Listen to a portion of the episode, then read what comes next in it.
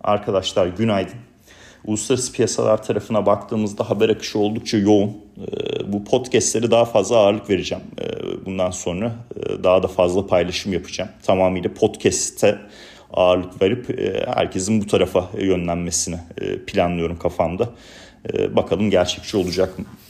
Şimdi uluslararası piyasalar tarafında haber akışları oldukça yoğun arkadaşlar. Şöyle başlayalım. Birincisi G20 toplantısı.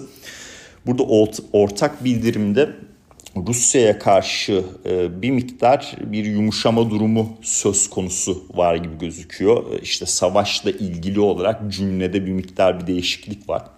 Ancak bu bildirim e, yani yaklaşık 38 sayfalık bir paylaşım.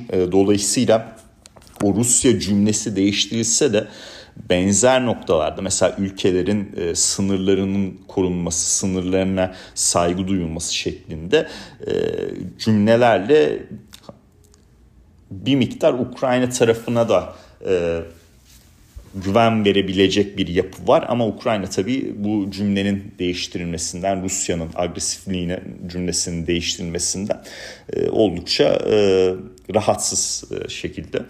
Şimdi G20 toplantısında işte e, biraz daha Rusya ve Çin'in e, ağırlık bulduğu e, ve bildirim kısmında da e, ortak bir nokta bulunabilmesi için yani Batı dünyasının biraz daha böyle e, sabırla yaklaştığı bir durum olduğunu düşünüyorum.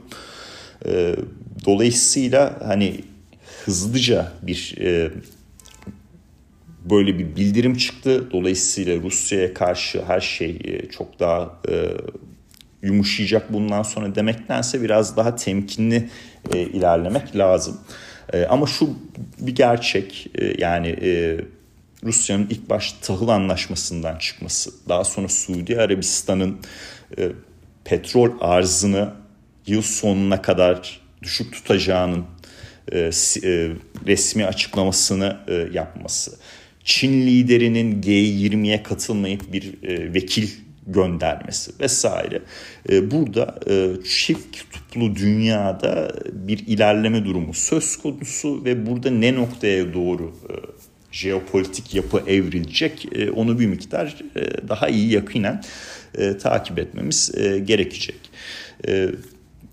G20'yi bir kenara koyarsak hafta sonu Çin'den enflasyon verilerini aldık. Genel haber akışı deflasyon risklerinin azaldığıyla ilgili. Bu tabii tüfe verisinin eksiden hafif de olsa 0.1'lik kadar artıya geçmiş olması bu haber başlıklarını tetikliyor ama üfe tarafı hala %3 yıllık bazda eksi rakamda yani e, Çin dünyaya deflasyon ihraç etmeye devam ediyor. Bunun tabii ürünler enflasyonu e, noktasında e, bu hafta da e, muhtemelen ABD tarafındaki tüfe verisi içinde göreceğiz. Bir etkisi olacaktır diye düşünüyorum çekirdek ürünler tarafında. Şimdi bu haftaya başlangıç gerçekten yani oldukça yoğun oldu. Aynı zamanda Japonya Merkez Bankası Başkanı'ndan da e, yıl sonuna doğru maaş bazı risklerin azalacak olmasını belirtmesi piyasada işte aşırı gevşek para politikasından çıkış olabilir mi şeklinde yorumlanıyor. Bu durum tabii dönüp dolaşıp e, neye neden oluyor? Yen değer kazanıyor Japon yeni mesela USD'ye karşı %1'in üzerinde değer kazanıyor bugün e, Japon yenine baktığımız zaman. Orada benim e, işte e, biliyorsunuz 50 günlük hareketli ortalamaya doğru bir beklentim vardı. Bu aslında açıklama onunla paralel bir yapıda gerçekleşti. Ama diğer taraftan Japon tahvil getirilerinin yükselmesi şöyle bir risk içeriyor. Japonya'daki yatırımcıların ABD tahvillerini bir miktar satıp kendi tahvillerini alma e, noktasına getiriyor. Bu da tabii e, ABD verim eğrisinde özellikle uzun vadeli tarafı negatif etkiliyor fiyatlama açısından getiri olarak yükseltiyor. Bugün de işte 4.30 e, seviyesinin sınırında ABD 10 yıllıkları. JP Morgan da ABD 10 yıllıklar için getiri hedefini 3.85'ten 4.2'ye e, yükseltmiş durumda arkadaşlar. Şimdi tahvil tarafı böyle, FX tarafı böyle. Bu hafta tabii Avrupa Merkez Bankası'nın e, faiz kararı oldukça önemli olacaktır. Ben şahsi düşüncemi direkt paylaşayım sizde. Bence yap olması gereken 25 bas puan artış ama ondan sonra güvercin bir sinyal vermek. Eğer artış yapmayıp şahin bir sinyal verirse Avrupa'da kredi standartları sıkışmaya devam edecek. Her ne kadar pas geçse de faiz artışını artışını.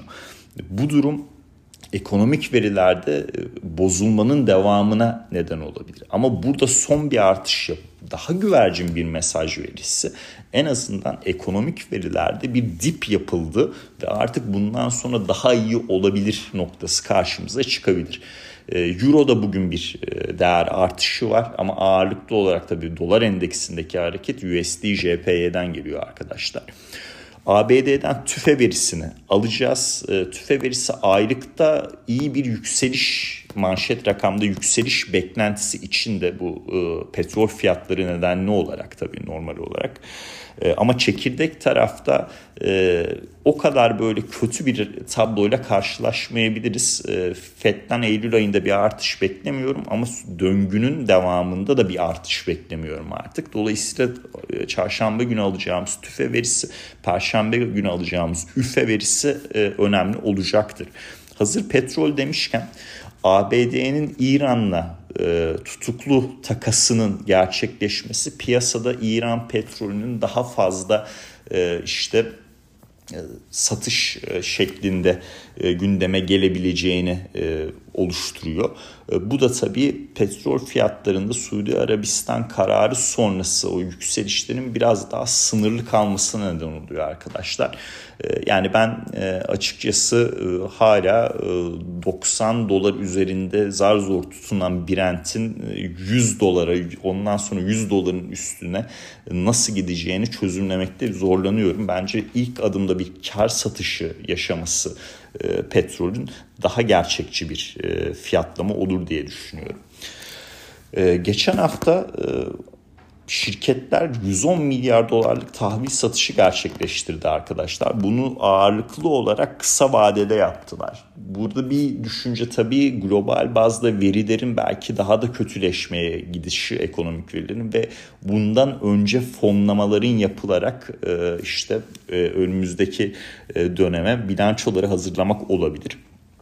Burada bu hafta Çin tarafından da e, endüstriyel üretim, perakende satışlar gibi verileri alacağız. Bunlar da önemli olacak. E, hisse tarafı hareketli. Morgan Stanley biliyorsunuz ABD endekslerinde oldukça bearish bir kurum. E, yeni değil 2022'de bayağı iyi e, tabii getiri oluşturdular ama e, ben bildim bileri hani bildim bileli demiyorum ama e, yani bir 5-6 yıldır bearish yani uzunca bir süredir bearish. E, fiyatlama çarpanlarının temel dinamiklerden çok ayrıştığını düşünüyorlar çünkü. Bu kadar endeksle ilgili mesela S&P 500 ile ilgili bu kadar bearish bir kurum Tesla'da nasıl 400 dolarlık bir hedef fiyat veriyor bunu anlamakta da ben zorlanıyorum. Şu anda Tesla işte 250-260 dolarlarda e, piyasanın en bullish ismi Morgan Stanley oldu 400 dolarlık bir hedef fiyatla. Bunun da ana nedeni e, sadece araç satışları değil e, robot taksi, süper bilgisayar işte daha böyle e, daha yeni teknolojiler bazlı insansız araçlar vesaire. Burada Tesla'nın kayda değer bir piyasa değeri yaratabileceğini düşünüyorlar. Bu da oldukça önemli. E, bunu birçok e, seferdir söylemeye çalışıyorum. E, Morgan Stanley en bearish, endeksle ilgili en bearish kurum bile Tesla ile ilgili böyle bir dönüp yorum yapabiliyor.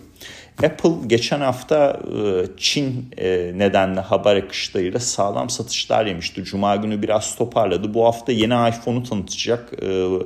Yani Biden'ın Vietnam gezisinde Çin'le ilgili daha yumuşak konuşması Apple hissesinde bu hafta bir değer artışı görmemize de iyi bir performans görmemize de neden olabilir.